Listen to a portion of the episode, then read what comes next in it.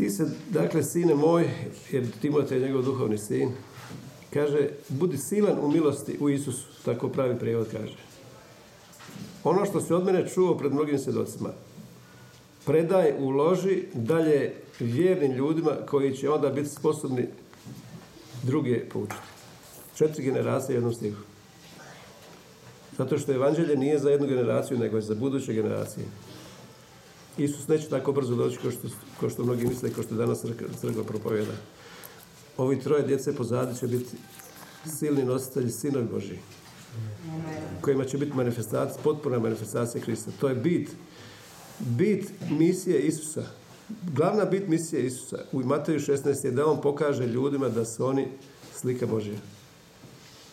Što vi mislite što je sin čovječi, a oni kažu, Petar kaže, sin čovječi i sin Božji.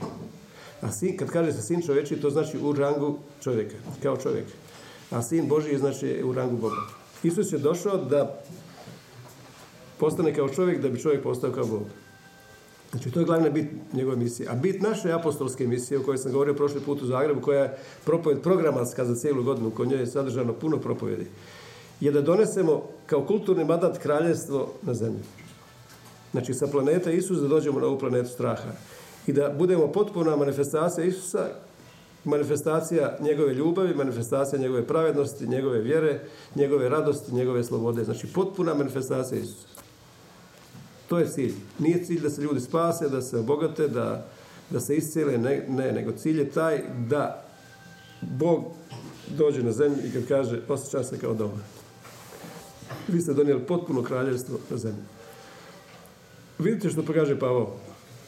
Četiri generacije, znači on predaje svoje učenje Timoteju, koji je bio postavljen u Efezu kao glavni lider u Efezu, koji je u to doba bio četvrti grad u Rimskoj imperiji, a imao je između, knjige kažu, između 50 tisuća i 100 tisuća vjernika.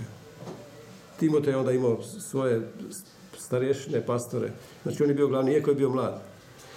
I Pavo njemu prenosi svu svoju apostolsku nauku i mu kaže ti prenosi to, povjeri onim ljudima koje ti misliš koje ćeš uložiti, koji će biti učenici, a učenici nisu oni koji idu u školu samo dva sata tjedno. Zamisli koji đak ide u školu samo dva sata tjedno. A 168 sati je u tjednu. I onda Marko 4 kaže, pazite kojom mjerom mjerite, što slušate, to ćete i proizvesti. Jer iz punine srca usta govore. Znači, čime se ti izlažeš svoje uho, gdje provodiš vrijeme, to će jednostavno manifestirati se iz tebe. Zato učeništvo je učenik ide u školu više dana, a ne samo dva sata. Povjeri to vjernim ljudima, uloži, predaj dalje vjernim ljudima, koji će onda biti sposobni i sljedeću generaciju, znači četiri generacije u, jednoj, u jednom stihu. I ja vjerujem da svako od nas, svatko od vas je vol, zato što ja rekao u Zagrebu, nemojte sad ljuta ako vas uvrijedim, jer piše gdje nema volova prazne svjasle, a vol, alef potiše iz korina, alaf što znači učitelj. To znači vi ćete biti učitelji, apostoli, pastiri, evangelizatori, oni koji će propovedati o praznim jaslama u kojima se Isus rodio, koje su isti kao njegov grob, koji će govoriti o Isusovom rođenju, Isusovoj smrti, Isusovom skrsnuću, zato o zakonu identifikacije, zato što je zakon identifikacije glasi da sve ono što se dogodilo sa Isusom, dogodilo se sa svakim čovjekom. Jer ako u Adamu su svi umrli, onda Isus su svi oživjeli. I što je grijeh? Grijeh je da ljudi još uvijek žive u palom Adamu umjesto da žive u živom Kristu. To je grijeh. Odnosno, grijeh je kriza identifikacije. Ljudi ne znaju ko su i žive u nečemu što uopće pred Bogom ne postoji. Žive u totalnoj iluziji. Pogledaj što piše u prvoj Timoteva, koja je, što Bog hoće. Prva Timoteva 2, 4.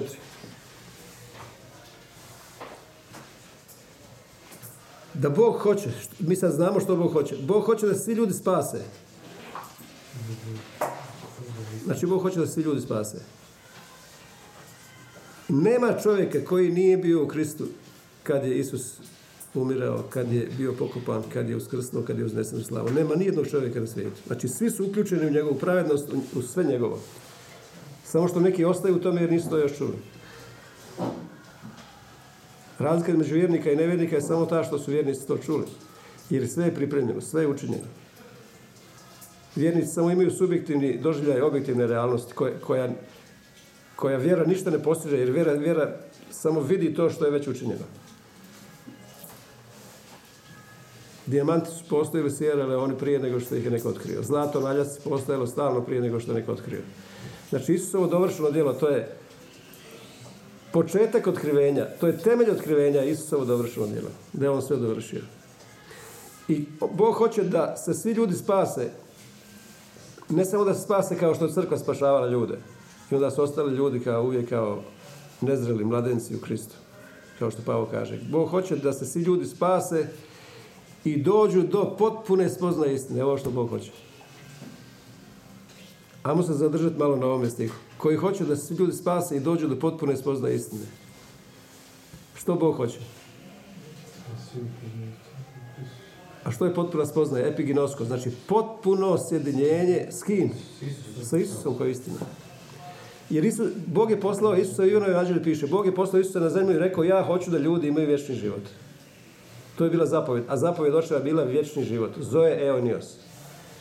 I onda Isus kaže u Ivanu 17. u velikosvećeničkoj molitvi kaže, a ovo je vječni život. Da upoznamo, da upoznate njega i onoga koga je poslao. Što znači upoznati? Znači potpuno se sjediniti. Potpuno se sjediniti s njim i imati isti plod. To znači volja Božja za mene je Isus. Plod duha je Isus. Njegove, njegov karakter, ljubav, radost, mir, dobrota, vjernost, blagost, krotkost, udržljivost. Znači, to je plod duha, Isus u nama. Manifestacija Isusa u nama. Njegove sposobnosti su darovi duha. O kojima sam govorio prošli put u Zagrebu. Znači, potpuna manifestacija Isusa. I piše u 2. Korinčanama 4 jedan najveličanstveniji stihova koji, koji meni godinama nije bio jasan. Ja sam toliko godina izgubio da, da mi se otkrije smisao ovoga stiha. 2. Korinčanama 4, od 4 pa 6. Kaže, ako je pokrivena radosna vijest, pokrivena onima koji propadaju, onima koji, je Bog ovoga svijeta, postoje slijepio nevjerničku pamet, znači postoji vjernički um i postoji nevjernički um, da jasno ne vide svjetlo radosne vijesti o slavi Krista, koji je slika Boga nevidljivoga. Mi naime ne propovjedamo sebe nego Krista kao gospodina, a sebe kao vaše sluge Sad pazi što ovdje kaže. Zato što je Bog koji je zapovjedio na početku stvaranja budi svjetlo i stame neka zasvjetli svjetlo. On je obasjao naša srca spoznajom o slavi Božjoj na izlicu Krista. Što to znači? Slava Božja prvo značenje je doksa, mišljenje Boga.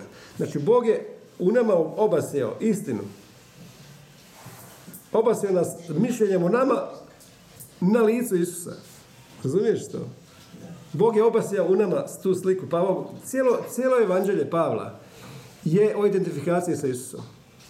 Cijelo, i to je nastavio Ivan poslije. Kad je Pavao odrubljena glava, Ivan je nastavio to i rekao u 1. Ivanovo 4.17 kakav je on, tako su mi u ovome svijetu. Znači, Bog je obasjao spoznajom slave u našim srcima svoje mišljenje, obasjao nam se svoje mišljenje, pokazao nam svoje mišljenje da su na licu Isusa. Znači, lik Isusa je lik kojeg se ja ogledam. Kao što Bog Otac nije onaj koji nije isti kao Isus. Tako i čovjek koji nije isti kao Isus nije originalni čovjek. Razumijete to što vam kažem? Znači mi trebamo gledati Isusa kao sebe, odnosno Isusove osobine kao svoje. Sve ono što je na Isus, to je, to je sa tim ciljem Isus došao, to je njegova misija bila. On pita njih, šta vi mislite ko je sin čovječiji? I onda Petar kaže, sin čovječiji, mi znamo da si ti sin Boži. Sin čovječiji, sin Boži. Tijelo i krv nije moglo to razumjeti. Niko to nije razumjeti što je bilo zaboravljeno, nije bilo izgubljeno. Isus je došao da nas vrati iz zaborava. I onda on, Isus kaže Petru, Petre, to ti je otkrio, nije tijelo i krv, to nisi naučio u školi, to ne možeš nigdje naučiti, nego ti to ti otkrio, Otac Nebeski. Da je sin čovječiji, znači čovjek, je postao kao Bog. I to je smisao Isusovog dolaska. I Pavlu je to bilo otkriveno, u Galačana piše da je u njemu objavio Bog sina, koji je bio progonitelj crkve, hulitelj, nasilnik, kuga, čovjek kuga, disao prijetnju ubojstva, zatvarao kršćane i u njemu se, u putu za Damask Bogova se u njemu objavio mu sina. Tajna sakrivena kroz vijekove, Pavo kaže, Krist očekivana slava je u vama. I onda on kaže, ja sad trčim sva misijska putovanja Pavla, jer on nastavio da ga objavi i u narodima, da u svakom čovjeku. Mi više nikoga, Pavo kaže, mi više nikoga ne poznamo kao čovjeka po njegovom izvanskom ponašanju. Mi svakog čovjeka prepoznajemo da je on u Kristu. Nema više nikakve osude onima koji su u Kristu. Koliko prijepora bilo oko toga stiha. Jer ljudi ne znaju da su svi u Kristu. Mi nismo primili Isusa Krista u svoj život, nego je On primio nas u svoj život. Ali ne takve, takvu verziju nas koji smo uskrsli i s njim sada proslavljeni i pravedni i sveti kakav je on, nego u najgoroj verziji nas, tvrdoglavima, izgubljenima, propalima, Isus se identificirao s nama u takvom stanju. Ja sam u Zagrebu govorio te teške riječi koje je teško razumljivo. Ako to razumiješ, onda će razumjeti tu potpunu identifikaciju Isusa s nama. Rekao sam kad Isus rekao, Bože moj, Bože moj, zašto si me ostavio? Nikada više on, Bog nije bio više s nama. Zato što se on identificirao sa mojim zamračenim umom, sa mojim mišljenjem da me Bog ostavio. Zamislite dok je Isus išao se identificira s nama. On se identificirao sa, sa našim lažnim mišljenjem.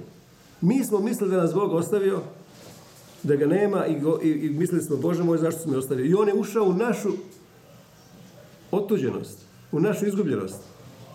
To znači kad smo mi mislili da nas je Bog ostavio, nikad nije bio bliže nama zato što je On sam to uzeo.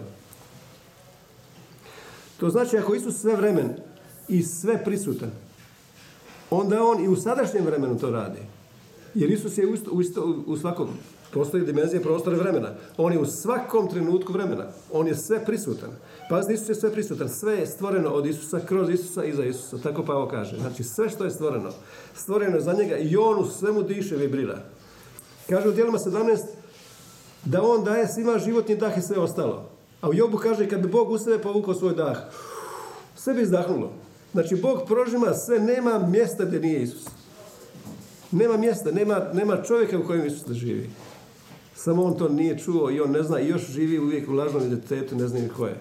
Tako da je Pavao ništa lakše nije imao. Evanđelje Pavla. Evanđelje Pavla je bilo tolika radosna vijest, on je bio toliko radostan s tom viješću. Da ga ništa nije moglo pokolebati, ni uništiti, ni bičevanje, ni, ni progonstva, ni brodolom, ni ništa. On je samo trčao da kaže, e ljudi, znate li ko ste vi? Isus je u vama. I ljudi koji ne žive manifestacijom Isusa žive samo zato, tako, zato što žive još uvijek u krizi identiteta. Znači, Bog hoće da se svi ljudi spase i dođu do potpune spoznaje istine. Otvori Ivana 8. poglavlja da vidiš to.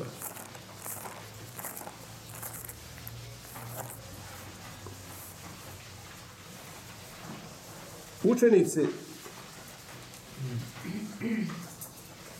Kod, kod rabina u Izraelu učenici su za 10-15 godina, rabini su birali najbolje učenike i onda su oni kod njihovi nogu učili 10 do 15 godina da bi postali isti kao taj rabin i taj rabin njima predao sve. I onda znali ste iz rabinske škole, oni su razmišljali kao taj rabin. Isus je bio najmlađi rabin, rabini su bili svi stariji od 50 godina. Isus je bio sa 30 godina rabin i on je uzeo one ljude koje niko tada nije uzeo. Zato što su bili loši đaci i niko je nije uzeo, oni se vratili svojim poslovima, ovo su lovi tribu, ovaj su ovamo, razočarani bili. Isus je onda izabrao one koji su bili poučljivi. I nazivali se učenici oni koji su bili isti kao rabin. Znači, to je bilo tio biti učeništvo, da budeš isti kao rabin. A naš je rabin Isus. Isus je naš rabin. Isus je rekao, učinite se narode mojim učenicima, ne mojim učenicima. Bog, Isus je o sebe dao petrostru službu apostole, proroke, evangelizatore, pastire i učitelje. Da usavrše sve te za dijelo službe pomirenja. Dok svi ne dođu do spoznaje da su jednak Isus i onda uče direktno od Isusa. U Austriji, u, u biblijskoj školi, meni je prorokova starešinski zbor, da ću ja imati sinove koji će biti poučeni direktno od Boga. Razumijete koliko to? Ne. Ja, ja mogu poučavati do trenutka kad vam pokažem da ste vi isti kao Isus i onda ćete vi direktno od Isusa učiti, bit ćete direktno poučeni od njega. To je smislo Petrovske službe. Piše dok. Znači Petrovska služba postoji dok u Efežanom 4, pogledajte to. Bog je o sebe dao, Isus je dao sebe pastire učitelje da usavrše svete za djelo službe, koje službe? Pomirenja. Za djelo službe pomirenja. U duha, pomirenje duha koji rade u tom području spašavaju ljude, u području duše oni koji obnavljaju um, koji ljude oslobađaju od loših emocija sa, sa, sa učenjem o tome da misli proizvode emocije, riječ proizvode misli, misli proizvode emocije. A koji rade u području pomirenju tijela, isceljuju tijelo. Znači, tri područja u kojem Bog postavio da dao im ljubav za takve ljude. Ja znam da će od vas neki ići u službi iseljenja tijela, koji ima srce zato da iseljuje ljude. Neke će ići zato da spašavaju ljude, neke će ići zato da, da mijenjaju, da obnavljaju umove ljudi, kao što ja operiram mozak bez narkoze, mijenjam mozak, ne mijenjam zube. I kao što je Pavo, pazite što Pavo kaže u, dijeli, u dijelima 20, Pavo kaže u Efeskoj crkvi napušta, on kaže ja sam vam namještao um. Doslovna riječ, ta kaže da on nus ti temi, nus je um. Kao, postoji kiropraktičari koji namještaju kosti da budu ispravne. A on kaže, ja, ja sam se bavio namještanjem uma, da budete, da imate um Kristov, da razmišljate kao, kao što razmišlja Bog. Tako recimo koji od vas budu imali srce za da, da idu u službu pomirenja, da iseljuju tijela ljudi. Ja ću ih uputiti na učitelje koji su prepoznati u svijetu u tome. Razumijete? Mi trebamo uzeti od najbolje od svih ljudi koje, koje je Bog podigao, da, jer oni žele to naučiti njih. Recimo ja, ja ne poznajem danas nikoga više od Kari Bleka koji je učenik John Leka koji je nadmašio svog učitelja kao što i vi trebate nazvati, nadmašiti svog učitelja. Koji ima gotovo 100% iseljenja i Downov sindrom se iseljuje. Davi Silva, Dani Silva iz Brazila je rođen kao sa Downovim sindromom i on je u sedmoj godini Isus ga pohodio i postao normalan dječak. Jer danas slavi Boga da vidite koje je to slavljenje. On je u nebu je. Ali Kari Blake koji naslijedi učenje Johna Lakea koji je imao u Spokane u državi Washington 100.000 iseljenja gdje se zatvorile bolnice pa išao u druge gradove. On je naslijedio John Lakea i nadmašio ga. On ima takve, takvu službu iseljenja i on neće da ima show, one man show, da on sam to ide po svijetu, nego on, on žudi želje da stvori učenike koji su isti kao on. I u njegovim kampovima ljudi dolaze da, od tri mjeseca, šest mjeseci i postaju isti kao on i danas ima stotine tisuća učenika po cijelom svijetu. Znači mi možemo, obzirom na vaše želje i afinitete, odnosno ono što je Bog postavio u vaša srca, možemo tražiti od najboljih učitelja na svijetu da, da od njih primamo. Jer da bi, da bi neko bio uspješan učenik, odnosno djelovao u Kristovom tijelu, on morao biti opravljen sa ljubavlju, otkrivenjem koliko ga Bog ljubi. To je, to je, to je broj jedan. Ja, go, ja govorim o tim o, stupovima kraljevstva. Otkrivenje koliko ga Bog ljubi, otkrivenje o pravednosti, otkrivenje o vjeri, otkrivenje o miru, otkrivenje o radosti, otkrivenje o slobodi. To je kulturni mandat koji mi donosimo. Ljubav, pravednost, kraljevstvo nije jelo piću, nego, nego u čemu? Pravednost, miru, radost i duh svetom. U slobodi. Koga sino slobodi, on je sloboda. U radosti. U Božoj prisutnosti je punina radosti. Ti učenici, ti učenici tako opremljeni, kao manifestacija Isusa, je, zašto? Mi imamo izvanrednu priliku Nigdje bolje prilike nema za širenje evanđelja tamo gdje evanđelje još nije došlo. Znači mi smo u prednosti u svim od svih zemalja svijeta. Zato što stvorenje i ljudi, i životinje i biljke na ovom području čekaju šta? Manifestacija apostola, proroka, učitelja, pastira. Ne. Manifestacija sinova. To znači Isus je bio originalni sin Boži čovjek kakvog je Bog trebao. Ali on nije došao da bude primjer za nas, nego Isus bio primjer nas. Odnosno primjer tebe. To znači ni ti nisi, slušaj me ovo dobro, ti nisi potencijalno isto kao Isus. To nije, evanđelje nije potencijalno. Nego ti stvarno jesi isti kao Isus. Radi se samo o stupnju mjere tvoga otkrivenja koliko ti vidiš sebe na Isusu. Jer sam rekao, ti Isusove osobine trebaš smatrati kao svoje. I sve što se ne slaže sa uskrsnim proslavljenim Isusom, to nije pravi originalni čovjek. Zato, pa, zato Jakov piše, njegov brat od iste, rođen od iste matere. Zato Pavlo piše, Jakov piše o zakonu slobode da se mi trebamo ogledati na slici Isusa, koji je Bog objavio nas, da, su, da je lik Isusa naše pravo, originalno ja, taj dizajn koji je Bog sačuvao. Jer je vađa radosna vijest o meni napisana na Isusu. Zato Jakov kaže da se mi ogledamo. Ako ode, onda ako, ako nismo isti kao Isus, onda čovjek kaže zaboravi se kakav je bio u gledalu. Zaboravi. A Isus je došao da nas vrati iz zaborava. Jer sjećate se kad je Eva sagriješila i kad je Bog pitao šta ste učinila, ona kaže zaboravila sam tko sam, pa sam jela. Jer đavo je rekao uzmite od ovog drveta pa ćete biti kao bogovi. A oni su bili kao bogovi. Ja sam zaboravila da sam to pa sam nastila na to. I đavo isti trik pokušao prodati Isusu i rekao je ako si sin Božiji. Isus nije htio dokazivati da je sin Božiji, on je znao da je sin Božiji, nemoj nikome dokazivati ništa. Znači, da pripremi svete za djelo službe, za te stvari ti treba imati strast, odnosno da radiš u, u Kristovo tijelu, treba ti imati strast koju Bog daje. To se zove entuzijazam. Nastala iz riječi enteo, znači biti u Bogu. Entuzijazam, strast su iste stvari. Strast. Talent i sposobnost koju ti je Bog dao, svakom je od nas udjelio milostni dar. Svako od nas ima potencijal Boži u sebi. I ne samo to, nego uspjeh nekog radnika na u Božjem djelu mjeri se prema vrijednosti poslanja koje on nosi. Koliko je vrijedno njegovo poslanje? Koliko je vrijedno bilo Pavlovo poslanje da on ljudima otkriva da kaže u vama je Krist. Nada slave. Vi ne, morate više živjeti u lažnom identitetu. Pavao nikad nije kritizirao ljude, obazirao se njihove grijehe, nego je stalno ispravljao i govorio vi, vi ste nekad takvi bili, a sad više niste to.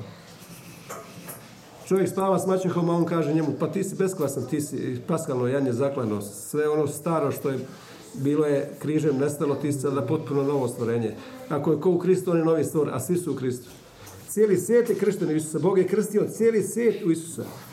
Nema nikoga ko nije bio u Isusu. Pavo tako piše i u Titu.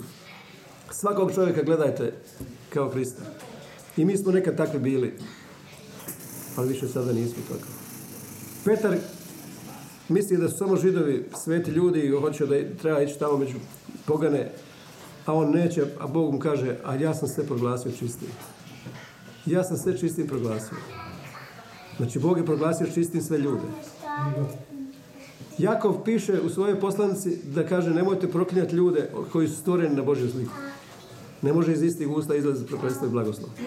Znači svaki čovjek koga ti sretneš, Bog nikome ne uračunava grijeha. Otkrivenje, otkrivenje o dovršenom Isusovom dijelu. U zadnjem vremenu, otkrivenje o Isusovom dovršenom dijelu, da je Bog, bi Bog bio u Kristu onaj ko pomirio svijet sa sobom i u nas stavio riječ pomirenja, veleposlaničku službu da radimo kao apostoli, će zahvati, zahvati u zadnja vremena cijelu zemlju kao tsunami. Ali taj val, kako su crkve krivo razumijele, misli, govorili su o izliču Duha Svetoga, o probuđenju, taj val se neće dogoditi od ozgo. To je izliče se događa iznutra, iz nas. Zato što nam je Bog već sve darovao. Ništa, ništa više nećemo dobiti što smo ikada dobili. Kada nam je Bog darovao sina, dao nam je, darovao nam je sve ostalo s njim. Ne možemo tražiti ništa više. Svako, u svakom od nas je deponirano sve. Bog i sve ostalo s njim. To znači kad dođe iz liče, odnosno neće doći iz liče iz neba, nego će doći iz liče iz naše nutrine će poteći potoci žive vode. Pazi što pa, kaže Ivan 7.38. Isus kaže iz vaše nutrine će poteći potoci žive vode. Ne s neba. Nebo je spušteno na zemlju. Izaja 6 kaže da je zemlja sva puna slave Božije. To znači zemlja oko nas je puna slave Božije, prisutnosti Boga. Ali kaže Habakuk da će se zemlja ispuniti spoznajom o slavi Boga. Zemlja je puna slave, samo još ljudi ne spoznaju to. Ljudi još ne spoznaju da si ti sama slava Božja. Piše čovjek je Božja slava. To znači najbolja ideja koju Bog ikada imao si ti. Nema bolje veće ideje. I, I kad se Bog prvi put ti lovio u Adamu, On se utilovio. On, on, Bog se utilovio. Kad je Adam pao, pao je i sin, i sin Boži. O, kako je to duboko. Zato što je sam Bog sebi utilovio. Kad je Adam pao, Isus se mora ući u čer Adama, u Mariju, u, u utrobu pokvarenog čovjeka. Da bi odatle oslobodio čovječanstvo. Zato što je, zato što on bio u svemu tome.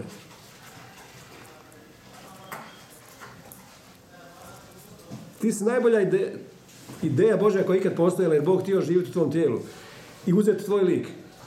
To znači Bog se više ne može sakriti.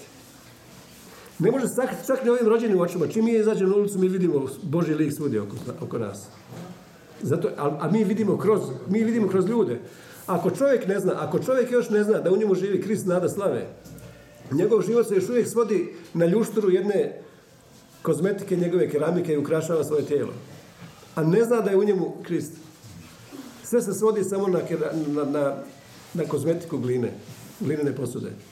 I kako, kako žalosno i kako promašeno. Ali slušajte ovo, slušajte ovo. Bog je stvorio čovjeka za ljubav i sve što nije ljubav je strano čovječ, čovječjem mozgu i sve čovječijem životu. Oni, mi smo stvoreni za uživanje. Biblija, Biblija je knjiga recept za uživanje. Mi smo stvoreni u Edenu, Eden znači uživanje.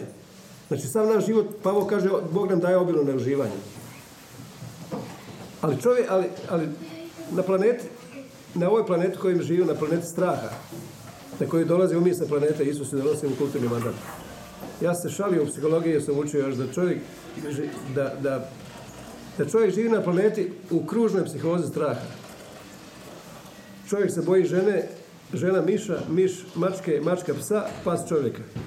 Onda opet čovjek žene, žena se boji miša, miš mačke, mačka psa, pas čovjeka. A zamislite da, da se radi o ljubavi. Da se radi o ljubavi, da žena voli čovjeka, da žena ljubi čovjeka, da mačka ljubi miša, da pas ljubi mačku. Tako piše da će u godišnje kraljevstvo biti, će govedo, lav, zmija, sve će biti u savršnoj ljubavi. Međutim, sve se, svako se biće iskvarilo. Zašto životinje hoće da ugrizu čovjeka? Zato što ga percipiraju kao komad mesa. A ne njemu se ne manifestira slava da, da vidi da je autoritet, jer sve su životinje bile pitome i imali prepoznavali se autoritet čovjeka. Znači mi trebamo živjeti tako da se na nama manifestira slava i onda će ta slava sama posložiti autoritet koji ti imaš na zemlji. Kad se manifestira, kad čovjek otkrije ko je on, da je on biće koje ima reputaciju i prepoznato u duhovnoj sferi, svak otkrivenje o tome, te Duh Sveti ti automatski donosi u, u da je vaše ime Isus, kaže, nemojte se radovati učenicima što vam se zli duhovi pokoravaju, nego radujte se što su vaša imena prepoznata na nebesima. Da znate ko se, mi smo posađeni s Kristom u nebesima.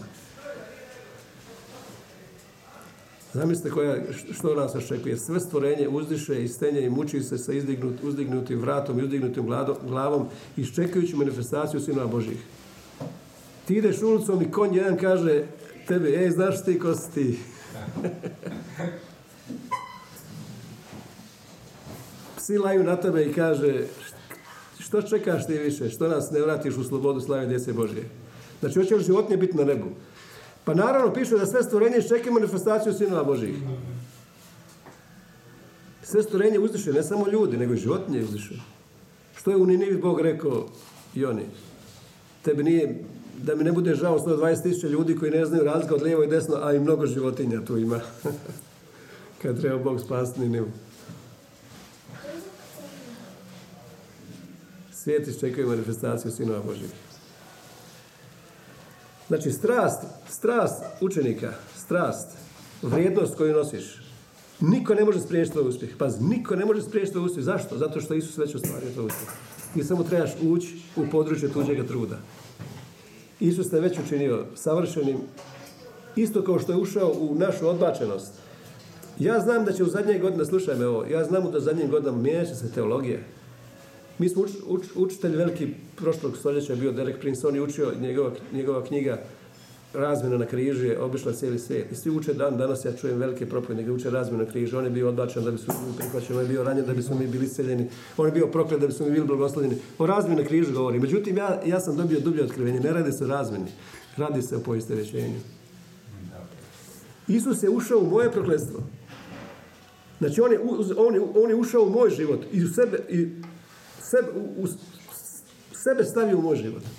Potpuno se identificirao sa mnom, ušao u moje prokletstvo. I onda me identificirao sa samim sobom u svom blagoslovu. On je uzeo moje bolesti, ušao u moje bolesti i onda me iznio nakon križa u svoje zdravlje. Znači to je bilo potpuno, nije to bilo evo tebi ovo, a ja ću tebi dati ono. Ne, nego Isus je potpuno se poistovjetio. Pazite što piše u 2. Korinčanima 8. poglavlju. On je od bogataša postao siromah. Ušao u moje siromaštvo. Da bi mi njegovim siromaštvom postali bogati. Znači, Isus je uzeo moje siromaštvo i kroz to poistovjećenje on me podigao na svoje bogatstvo. Isus je uzeo moje prokletstvo i onda me nakon križa uznio u svoj blagoslov.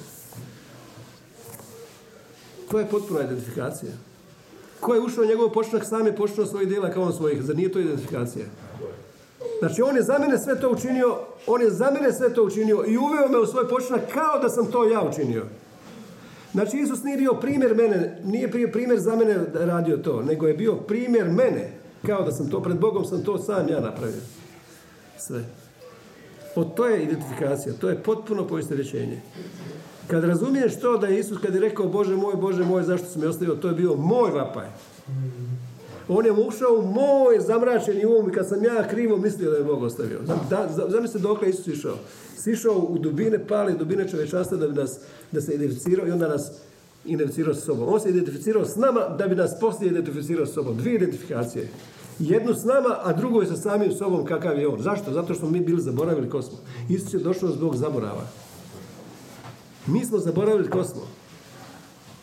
Ja vidim u zadnje vrijeme ovaj tsunami koji će val preplaviti zemlju o, o pomirenju, o, identifikaciji, o, o, subotnom počinku, o, o Isusovom dovršenom djelu.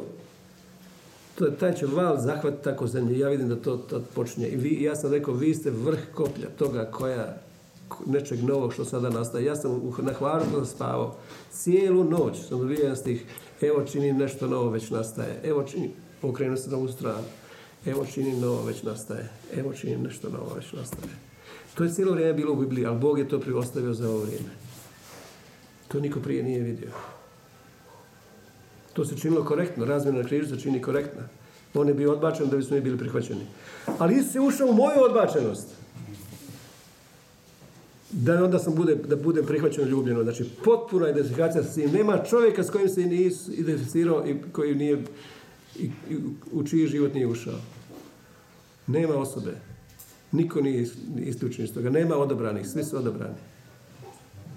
Bog hoće da se svi ljudi spase.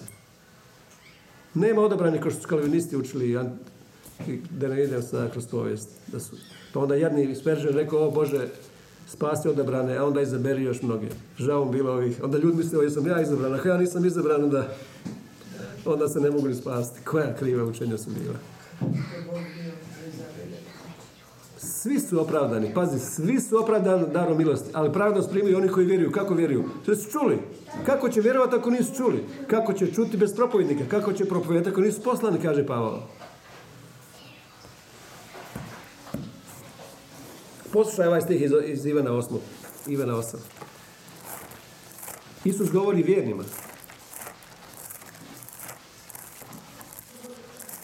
Isus govori onima koji su vjerovali u njega. Pa, pazi što piše Isus.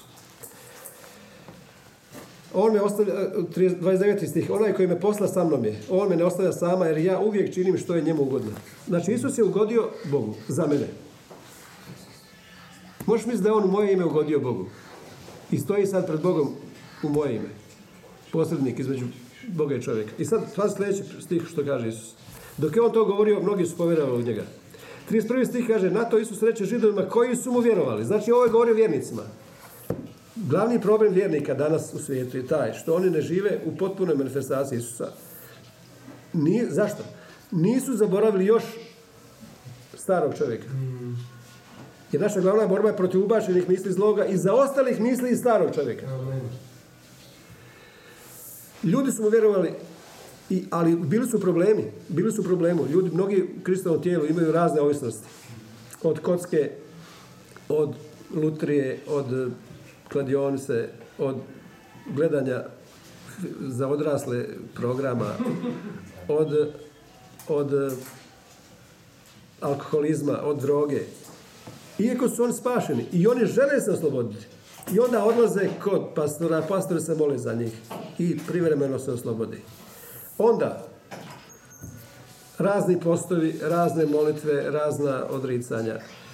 Kaže, čovjek koji gleda filmove za odrasle kaže od ponedeljka od prvog nema šanse da ode na tu stranicu. Čovjek koji sklon alkohol kaže od ponedeljka od prvog nema šanse ni kapi alkohola. Što je napravio s tim? Samo je dao snagu tjelesnosti. Totalno krivo. Razumijete, totalno krivo jer snaga grijeha je u zakonu. Od danas htio u svojoj snazi to riješiti i onda on kaže od danas i upravo je đavo jedno to čekao. Jer snaga grijeha je u zakonu, odnosno u djelovanju neovisno od Boga. Da to sam riješiš na svoj način. I sad, o čemu se radi? Ja sam rekao, ponavljam više puta, kad upadneš u probleme, nevolje, ovisnosti, strahove, bilo što, što se ne slaže sa voljom, voljom Božjom za tvoj život, a volja Božja za tvoj život je Isus. Njegovom poslušnošću svi smo postali pravedni, slobodni, isciljeni, bogaćeni, njegovom poslušnošću. Njegovom poslušnošću, ne mojom. Bog ne traži moju poslušnost, Bog traži da vjerujemo u Isusovu poslušnost. Jer je to on za mene učinio. Snagom njegove volje svi smo posvećeni. Znači ja sam svet ne zahvaljujući sebi, nego sam svet zahvaljujući snagom Isusove volje koji nas je učinio svetim. Rekao sam, kad upadneš probleme nevolje, nemoj tražiti rješenja tih problema, nego samo traži tko si ti. Kad dobiješ otkrivenje tko si ti, sam Duh Sveti će proizvesti sve to u tvom životu. To znači, Isus govori ovdje, ako ustrajete u mojoj, slušaj, slušaj dobro, pa kazat ću pravi prijevod. Ako prebivate u mojoj riječi, ako imate kršćansku sadašnjost, ovdje piše ako ustrajete u mojoj nauci. Netočno. Ako prebivate meno na grčkom, ako prebivate u mojoj riječi, istina je da ste moji učenici. A što smo rekli da su učenici? Isti kao rabin. Ako prebivate u mojoj riječi, isti ste kao ja, Isus kaže, i, ovdje grčka riječ kaj, ko ovdje nedostaje, kaj znači i. I upoznat ćete istinu i istina će vas učiniti slobodni. Ajmo dobro razložiti ovo. Ajmo dobro razložiti ovo. Isus govori onome koji vjeruju. Znači vjeruju, ali još uvijek su u nekom robstvu. I nastoje se osloboditi. I onda im kaže, ajmo molitva, ajmo post, ajmo obnova uma, ajmo slušanje propovjedi. Mislim, sve je to dobro, ali, ali bez otkrivenja ne, ide ništa. Bez otkrivenja dok se ne upali lampica ne ide ništa. Slušaj dobro ovo. Isus kaže, ako prebivate u mojoj riječi, onda je istina da ste moji učenici i upoznat ćete istinu. Ajmo vidjeti, što je, ovo je rezultat, znači upoznati istinu je rezultat nečega. Upoznati istinu je rezultat nečega. To znači, sama po sebi istina ne oslobađa. Istina je, stvarno postoji u duhovnom svijetu. Bog ne vidi nikakvog grijeha, ne uručava ljudima grijeha. Ljudi žive u iluziji. Kao što, Eva, kao što je đavo zavojao Evu da živi u iluziji. U laži. Znači, pred Bogom ne postoji Adam. Posljednji Adam je umro. Ne postoji pred Bogom posljednji Adam. Postoji samo savršenstvo u Kristu. Bog je sve savršeno učinio i nema više ništa učiniti. Nakon križa uskrsnuć, pokopa uskrsnuća uzasenja, nema savršenijeg Božeg djela. Nema savršenijeg evanđelja. Osim toga da si ti već umro s Hristom. Nemoj nastojati umrijeti Hristom. Nemoj se nastojati spašavati. Isus je sve učinio. Samo vjerom ti doznaješ to. Vjerom doznajemo tu istinu. A, a kad doznaješ vjerom, vjera je dokaz. Ne treba dokaz za vjeru. Vjera je dokaz. Piše, piše. Vjera je dokaz. Isus je substancija onih stvari kojima se nadamo. Znači, Isus je substancija onoga što ti očekuješ. Sve vjera govori samo Isus. Slušaj dobro ovo. Znači, upoznati istinu oslobađa. Ne sama istina po oslobađa, nego upoznavanje istine. A što znači upoznati? Sjediniti se s istinom i roditi plodom. A, a to je rezultat čega? Prebivanja u mojoj riječi. I sad će ljudi reći, ako će sad toliko čitati Bibliju i moliti po cijeli dan. Ali, ali olakšanje je ovdje da je to jedna riječ. A koja je to riječ? To je Isus. Ako prebivaš u Isusu. Ako ostaneš u arci, ako ostaneš u vojnoj arci, a ne izađeš tamo gdje su vode potopa, ostaćeš siguran, jer arka je bila slika Isusa. Ako ti ostaneš Isusa i đavo te mami da radiš nešto svoje vlastno, ali ti ostaneš samo u dovršenom djelu. I ti kažeš, pa ovo se ne slaže sa istinom. Dođu simptomi, ovi dođu okolnosti, ovi dođu, a ti ako ostaneš u dovršenom Isusovom djelu i kažeš, pa čekaj, ovo nije istina. Istina, ali istina, ja znam drugu istinu, koja je prava istina. Ako ti ostaneš, ako prebivaš u riječ koja je Isus. Slušaj dobro ovo. Pavao je znao dva učenika, nepismena bivša. Petar i Ivan dolaze u 9 sati prije molitve na, u hram i isceljuju čovjeka koji je 40 godina bio hrom rođenja. Nakon toga spaš- spašava 5000 ljudi. Tada Biblija još Novi Zavjet nije bio ni napisan. Znači nisi imao napisano slovo. A Pavao kaže ovo, ako se riječ utjelovila, ta riječ koja je Isus, u početku bijaše riječ, riječ bijaše kod Boga, riječ bijaše Bog i sve po nje postalo. I mi smo rođeni od riječi. Slušaj što Pavao kaže. Pavao kaže da smo mi pismo Kristovo. Poslanica koju čitaju i poznaju svi ljudi. Pavao zna- tada je već znao da se radosna vijest neće širiti kroz televizije, medije, časopise, biblioteke, knjige, nego kako? Kroz ljude koji su utjelovljali riječ koja je manifestacija Isusa. Vi ste pismo Kristovo koji poznaju i čitaju svi ljudi. Upisana na živim pločama, ne na kamenim pločama, Pavo kaže, nego na živim pločama tjelesnim od srca, jer- kam, ploče kamene na kojima je zakon bio upisan imali su oblik pluća. Dva plućna krila. Isus je slomljeno srce. Razbile se. Razbile se. Znate zašto su razbijene ploče? Znate zašto su razbijene ploče bile? Riječ ta, ta, to, što znači dobro. 22 alefbeta su, 22 slova su alefbetu evrijskom ili ivritu, božanskom pismu. U deset zapovjedi kao što postoje, u, sva su slova zastupljena u, u, 20 u, deset zapovjedi. Samo nema slova to, ta što znači dobro. Nema ničega dobro u zakonu za čovjeka. Nije bilo toga i moj se razbio to, ovdje nema ničega dobroga. Ali sada smo, nije upisano pismo to prstom Božim u kamenu, nego vi ste pismo Kristovo upisano u pločama srca koje poznaju čitaju ljudi. Ko je to upisao? To je Bog upisao. Isus je živa tora u tijelu. I kad je došao Isus, utjelovio se u svakog od nas. Hram je prije bio između Boga i čovjeka, bio je hram, u Izraelu bio hram, da bi bio posrednik da bi se ljudi sastajali tu, Bog i čovjek, jer se čovjek udaljio, pa se sastajali u hramu. Međutim, Rambam piše da će treći hram izgraditi Mesija kad dođe. Poznati židovski rabin. A Mesija je upravo sagradio taj hram. Gdje? Vi ste hram Boži. To znači mi smo sada hram Boži. I ne samo to. Mi smo poslanice koji čitaju svi ljudi. Ko je upisao to? Sam Bog je upisao to. I kad ti neki učitelj nešto govori, budući da je cijela pismo upisano već u tebe, riječ u upisana u tebe, ti to znaš. Ti kažeš što je to. Ti to već znaš. A Pavo je to govorio i kaže vi ste naša poslanica, poslanica Kristova, pismo Kristova, koji poznaju i čitaju svi ljudi. Slušaj ovo. I upoznat ćete istinu. I upoznat ćete istinu. Ako prebivaš u riječi koja je Isus, upoznat ćete koga? Upoznat ćete Isusa. Znači ti zagledano Isusa. Is- Nema veće, najveća prednost, Pavo kaže, sve smatram blatom zbog najveće prednosti. Koja je najveća prednost? Spoznaje Isusa. Nema veće, nema veće prednosti. Uložiti svoj život, uložiti sav svoj život. Ljudi su govorili, ljudi su govorili u moju službu, nema on misiju, nema viziju, nema viziju. Moja vizija je jedina upoznati Isusa. Nema druge vizije. Ja nemam vizije. Ja nemam druge vizije. Slobodno recite svakom, ja nemam vizije. Moja jedina vizija. Moja jedina vizija je upoznati Isusa. Jer kaže pa Petar, milost i mir.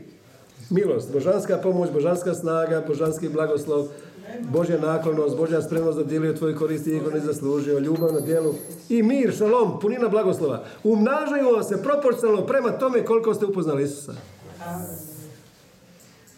Pavo kaže da je to najveća prednost. Nema veće prednosti kao spoznaje Isusa.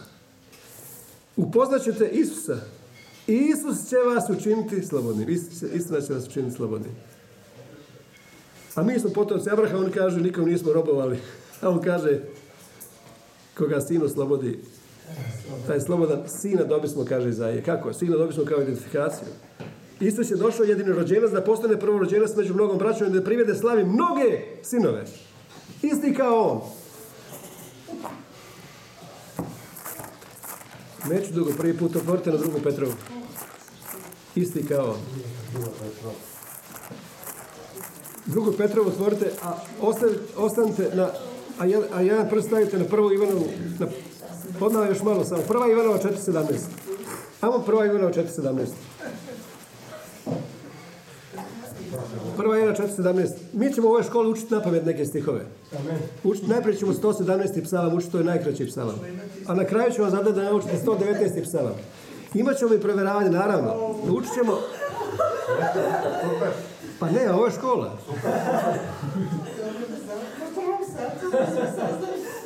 Ovo je škola, razumijete? Mi ćemo učiti molitve nadahnute duha svetim, koje je Pavao govorio u poslanici Fežana, u poslanici Kološanima.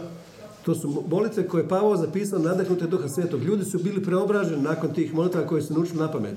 Kad ti pohraniš u svoje srce Boži riječ, ona manifestira to, ona postaje vidljiva u tvojoj stvarnosti.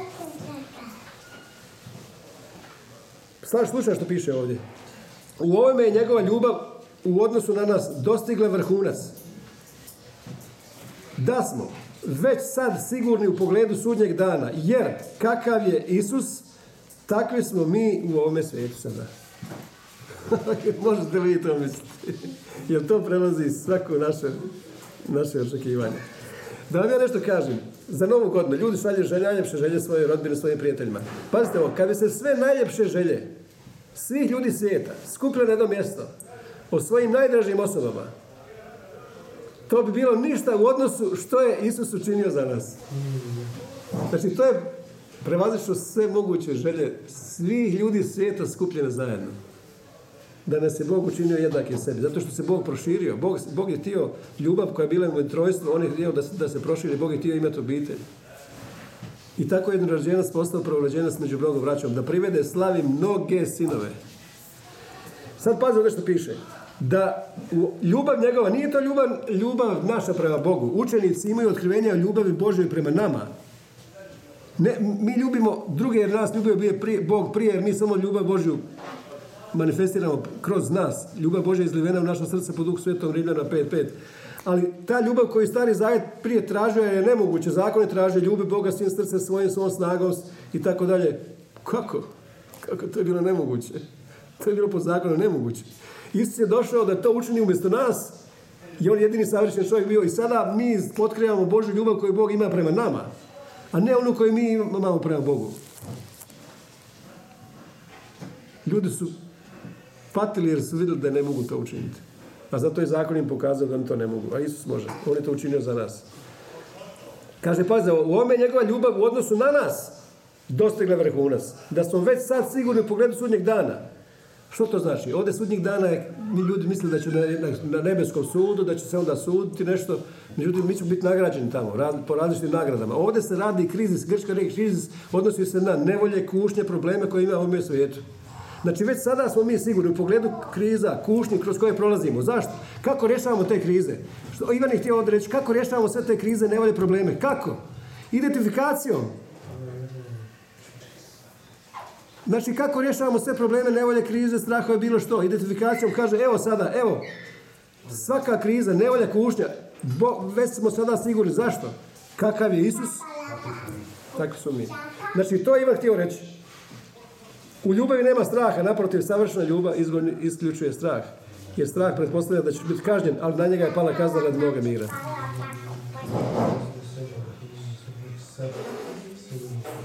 U pogledu sudnjega dana, znači u pogledu kušnji, testova, problema, nevolja. Kako? Jer kakav je on, tako su mi ovome svijetu. Znači mi, identifikacija, identifikacija sa Isusom rješava sve. Kakav je on, tako su mi u ovome svijetu. Druga Petrova. Milost vam mir, obilju, vam mir. Umnažaju se. Druga Petrova 2, 1, 2. Milost i mir, sam rekao, milost i mir. Umnažaju se katos, znači upravo proporcionalno. Umnažaju se upravo proporcionalno. Prema epignozis. Koliko si ti upoznao Oca i, i, nebe, i našeg gospodina Isusa Krista. I našeg gospodina Isusa. Rekao sam, Bog Otac koji nije isti kao Isus. Svaki Bog, u različitim religijama, različite religije različito pre, imaju predržbu Bogu. Ali svaki Bog koji nije isti kao Isus, nije Bog. I Isus kaže, ja sam došao da otkrijem oca. Niko ne zna oca osim mene. Ja, ja I kome ja kredim objaviti oca. To znači svaki Bog koji nije isti kao Isus. Isus kaže, ko je vidio mene, vidio oca. To znači otac i Isus je potpuno isti. Ali Isus je došao ne samo da objavi oca, nego došao da objavi nas. Jer kakav je on, tako su mi u ovome svijetu. To znači, ko je vidio nas, vidio je oca. Hoću da dokažem to u pismu. Može, ajde, ajde pogledaj to. Prva Ivanova 3. Prva Ivanova 3, 1 i 2. Ajde pogledaj sada ovo. Kaže, gledajte koliko nam je ljubav Otac iskazao. Jeste našli prvo Ivanovu 3? Gledajte koliko nam je ljubav Otac iskazao. Da se zovemo djeca Božja. A to i jesmo. Zato ne poznaje svijet nas, jer njega nije poznao. To znači zašto nas ne svijet ne poznaje? Zato što ne poznaje Boga. Da poznaje Boga, vidio bi da su mi isti kao Bog. Razumijete to? I onda dalje Isko kaže, ljubljeni, sad smo djeca Božja. A što ćemo biti? Još se nije manifestiralo. Fanerozis. Ali znamo, kad se to manifestira, bit ćemo, ovdje piše slično, pogrešno. Grčka riječ je homojo, znači isti. Isti, jer ćemo ga vidjeti onakav kakav jest. To znači kad se Isus pojavi na oblacima. U tom trenutku ti ćeš imati preobraženo proslavljeno tijelo. Jer ćeš ga vidjeti, u tom trenutku kad ga vidiš, bit ćeš isti kao on. Jer vidite tu logiku? Da. Ali kad se Isus očituje, bit ćemo isti kao on, jer ćemo ga vidjeti onako kakav jest. To znači stupanj tvoje identiteta sa Isusom je stupanj te mjere koliko je Bog u tebi isti. To znači, mi stalno mijenjamo, slušaj ovo, mi stalno mijenjamo mišljenje o sebi. Ono zastarjelo mišljenje o sebi s kojim smo rođeni, kako su nam učili, kako su nam govorili roditelji, škola, vršnjaci sva što su izgovarali na nas. Mi, mi, mi to mišljenje mijenjamo stalno na naše mišljenje koje imamo o Bogu. Koliko god ti imaš veličanstveno mišljenje o Bogu, toliko, je, toliko se to, to silazi na tebe. Još uvijek to nije Božje mišljenje o tebi, jer Božje mišljenje daleko prevazilazi to što ti misliš o Bogu. Jer Pavo kaže, ja trčim da bi upoznao sebe kako me Bog poznaje. Razumijete to? Ja, ne, ja, ja kaže, trčim ne bi to dohvatio, jer je mene dohvatio Krist. Ja ne kaže da sam to još postigao. Znači, Bog o tebi misli da se savršen u svemu, potpuno savršen, te učinio savršenim jednim jedinim prinosom. Ali Pavo kaže, ja trčim da to dohvatim. Ne kažem da sam to dohvatio, da sam postigao, ali trčim da to dohvatim. To stanje nebesko koje nas je Bog pozvao u Kristu Isusu. I sad vidim kao, kao ovo gledalo, pa ovo kaže, a onda ću vidjeti ka, kao što me Bog poznaje. Kad, kad mi se otkrije istina, onda ću vidjeti kao što me Bog poznaje. Zamislite kako je to veličanstveno. Jer ćemo biti isti kao on, jer ćemo ga vidjeti onako kakav jest. To znači mi stalno mišljenje svoje mijenjamo na miš, o sebi na onaj nivo koje mislimo Boga. Koliko god ti vidiš da je Isus veličanstven, to više se koristiš s tim. Jer 133. psalam kaže kako je dobro i ugodno sa bratom zajedno živjeti Isusom. Sve ono što je na glavi, što vidiš na Isusu, silazi na tijelo. Sve što ti vidiš na Isusu, u tom trenutku Duh Sveti daje tebi. Jer Isus kaže, ja ću poslati Duha Svetoga da ono što je moje, da vama. Zato je došao Duh, Sveti. Duh Sveti je došao da nam objavi Isusa. Mi ništa ne bi znali da nam Duh Sveti nije objavio. Sve ove istine koje znamo, znamo samo za to, zato što je Isus, Duh Sveti naš učitelj. Poslaću da drugog branitelja da vam objavi ono što je moje, on će dati vama. Da vidite, da vidite tko ste vi.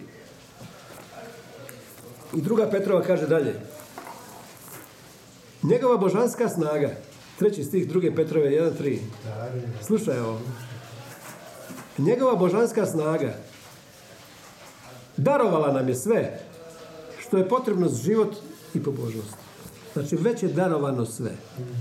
Njegova božanska snaga darovala nam je sve što je potrebno za život i pobožnost. Kako? Kroz što? Pravu spoznaju. Opet prava spoznaja. Epiginosko, znači duboko, intimno upoznati. Ja Adam pozna Evu i rodi se Kain. Što znači pismo pa? Josip se nije još nije upoznao Mariju, nije još, dok ne, ona ne rodi sina. Nije upoznao.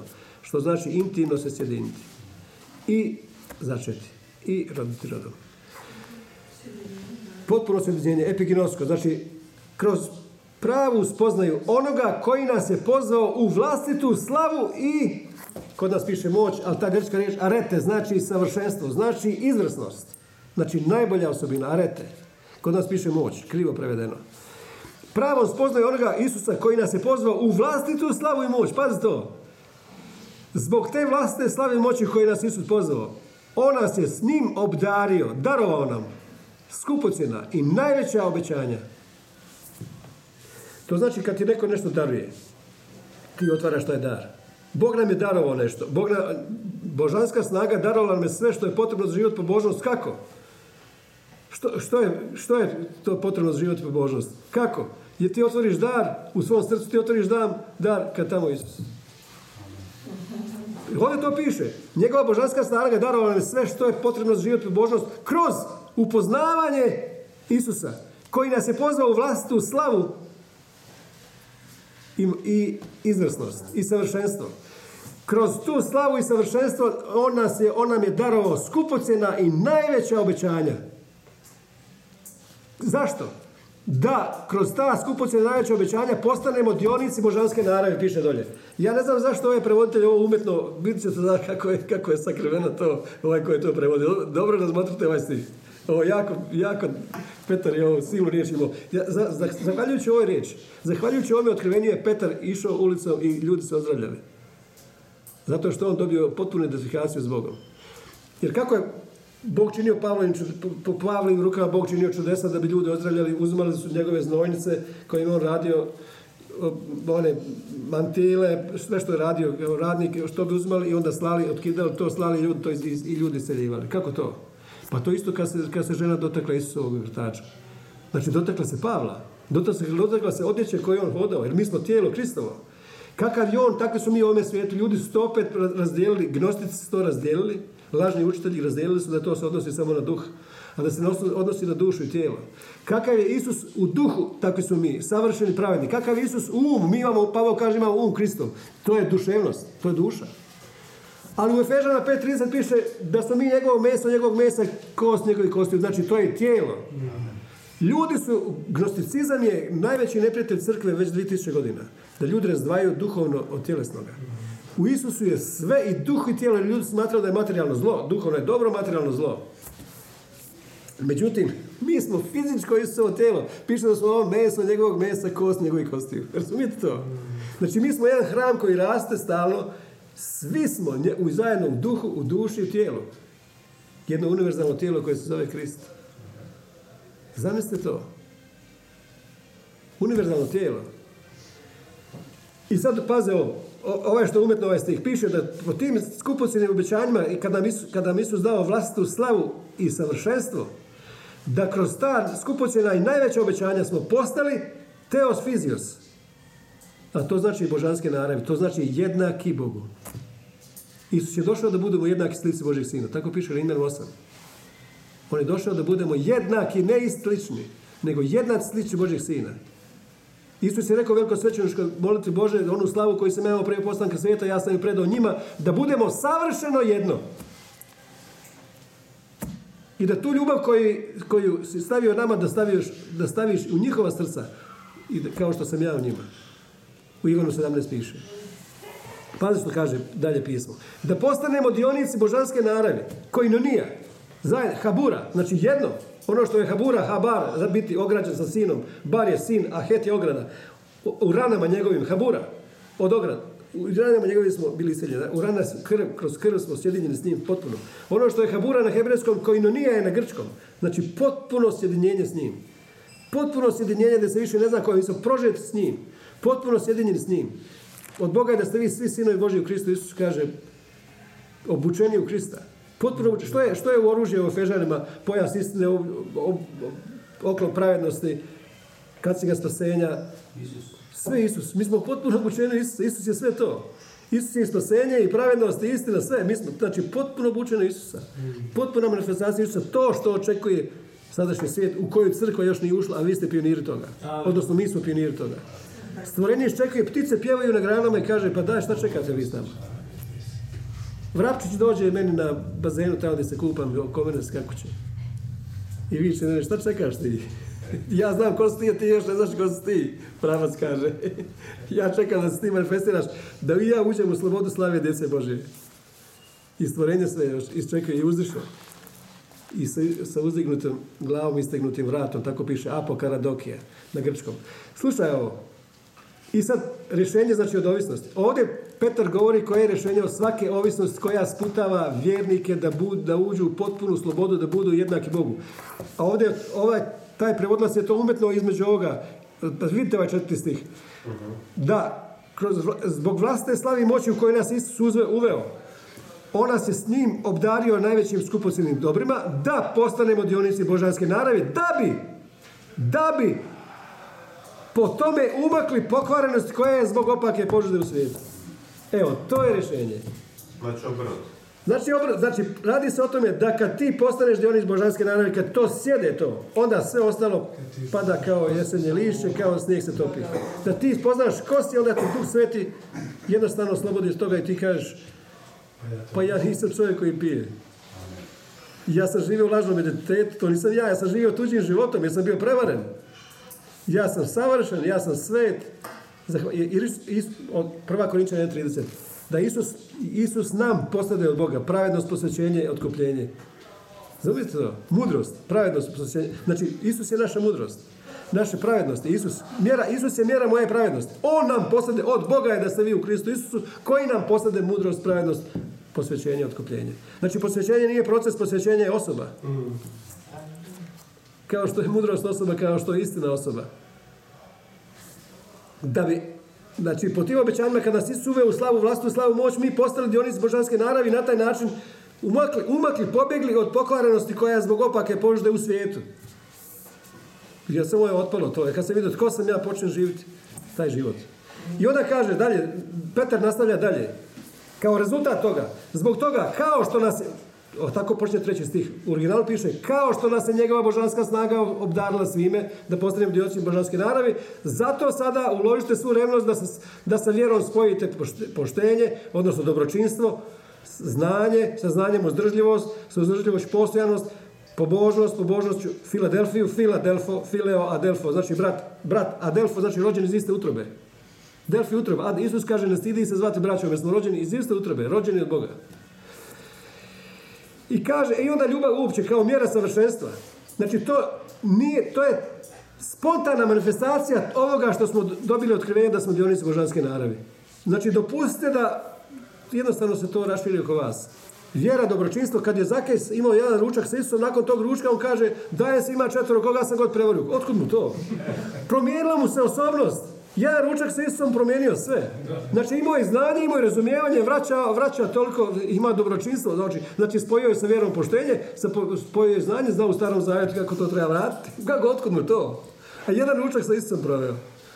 Jer Isus je rekao danas siđe sine Zakej. Zakej se sakrio u smokvu. A to je bila slika Adama koji se pokrio smokvom.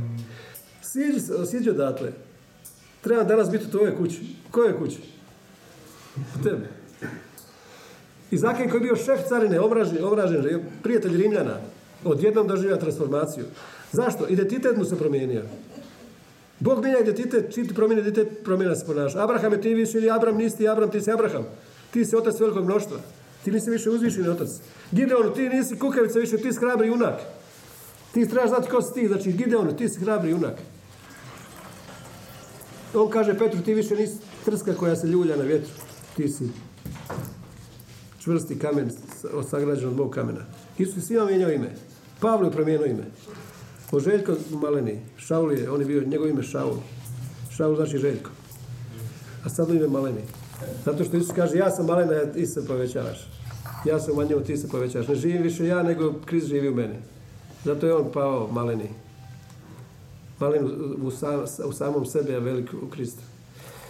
I kaže, sa bratskom ljubavi, ljubav uopće.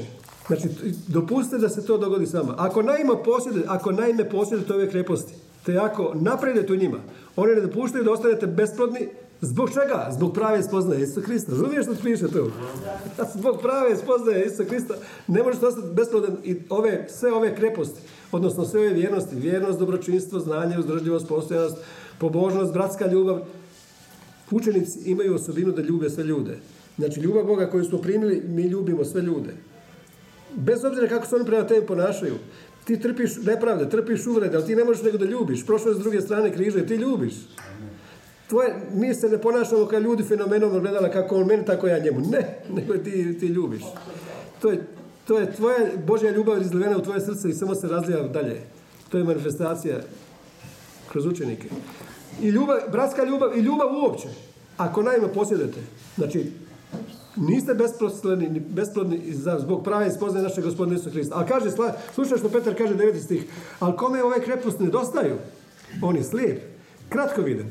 Zaboravio je da je očišćen od svojih prošlih grijeha, od starog čovjeka. On je jednostavno zaboravio i živi u lažnom identitetu od starog čovjeka. On je jednostavno zaboravio. Ali zato, braćo, ozbiljnije nastojite da vlastitu korist učvrstite svoj poziv izbor. Radeći tako, sigurno nećete nikada pasti. Odnosno, živjet ćete ako se obnavljate u identitetu Krista. I ako gledate stalno njegov lik i što god više gledaš u njega, sa glave silazi na tijelo, ti, ti ne, ne moraš nikada pasti. Tako će vam se naime pružiti sve što je potrebno za ulazak, tako ćeš živjeti stalno u kraljevstvu našeg gospodina. Bićeš manifestacija kraljevstva. Jer kraljevstvo u tebi. Ti se probudiš ujutro i kažeš kraljevstvo u meni. Lijevo i desno kraljevstvo u meni, kraljevstvo oko mene. I tako se budiš, tako hodaš, tako spavaš i tako radiš stalno svjestan Božje prisutnosti u kojoj je punina radosti. I 12. stih je jedan od najljepših stihova mene. Petar kaže, zato ću vas uvijek postići na ovo, premda sve i sami znate i premda ste utemeljeni u sadašnjoj istini. Znači istina koja je sada. To je sadašnja istina. Istina evanđelja. Istina nakon križa. Istina nakon križa. Neću sad dalje govoriti o tome, ali istina prije križa nije bila istina kao križ. Znači postoji, postojala neka druga istina. Postojala druga istina. Ako, ako Petar kaže ut- bude ut- utvrđen u sadašnjoj istini, to znači sami znaju, ali obnavlja se stalno, zato što smo u svijetu živimo. Stalno se posjećate na ovo, stalno se obnavljajte. Znači, postoje druga istina. Isus kaže prije križa, Isus kaže prije križa, oprostite, jer ako hoćete da vam oprostite za vama, Bog oprostite drugima. Isus to savjetuje, zato što on govorio to židovima pod zakonom. Ako želite da bude oprošteno, opraštajte drugima. A Pavao nakon križa govori, opraštajte druge jer vam je sve oprošteno. Znači, nema uvjetovanja. Ko je sad u pravu, Isus ili Pavao? Ko je u pravu? Isus koji je upao. Pa, Tako je, znači Isus govori kroz Pavla. Isus sad govori kroz Pavla, prije govorio židovima pod zakonom, a sad govori kroz Pavla nakon križa. Sada to je sadašnja istina. Ključ za obnovu uma je sadašnja istina. Nemam veće radosti kao što vidim da moja djeca žive u istini, kaže Petar, Ivan u svojoj trećoj poslanici. A to je ključ za obnovu uma. Želim ti u svemu uspjeh i zdravlje kao što je tvoja duša dobro. Kao što je tvoja duša uspjela. A duša uspjeva samo, ključ za uspjevanje duše je život u istini. Pitanje što je istina. Ko je nedavno rekao da je slušao propoved iz 2010. Ernest je rekao 2010. Što je istina zove se propoved? Sila je propoved. Što je istina? Ivan 17, 17 kaže, a tvoja riječ je istina. Ali o istina je sadašnja istina koju je Isus ustanovio sa svojim dovršenim djelom. To je istina. Isus je istina. Ono što je on dovršio i uveo na svoj počinak kao da smo mi to sami učinili. Ko je počeo svojih dijela, ko je ušao njegov počinak, sam je počeo svojih dijela kao Bogu svojih.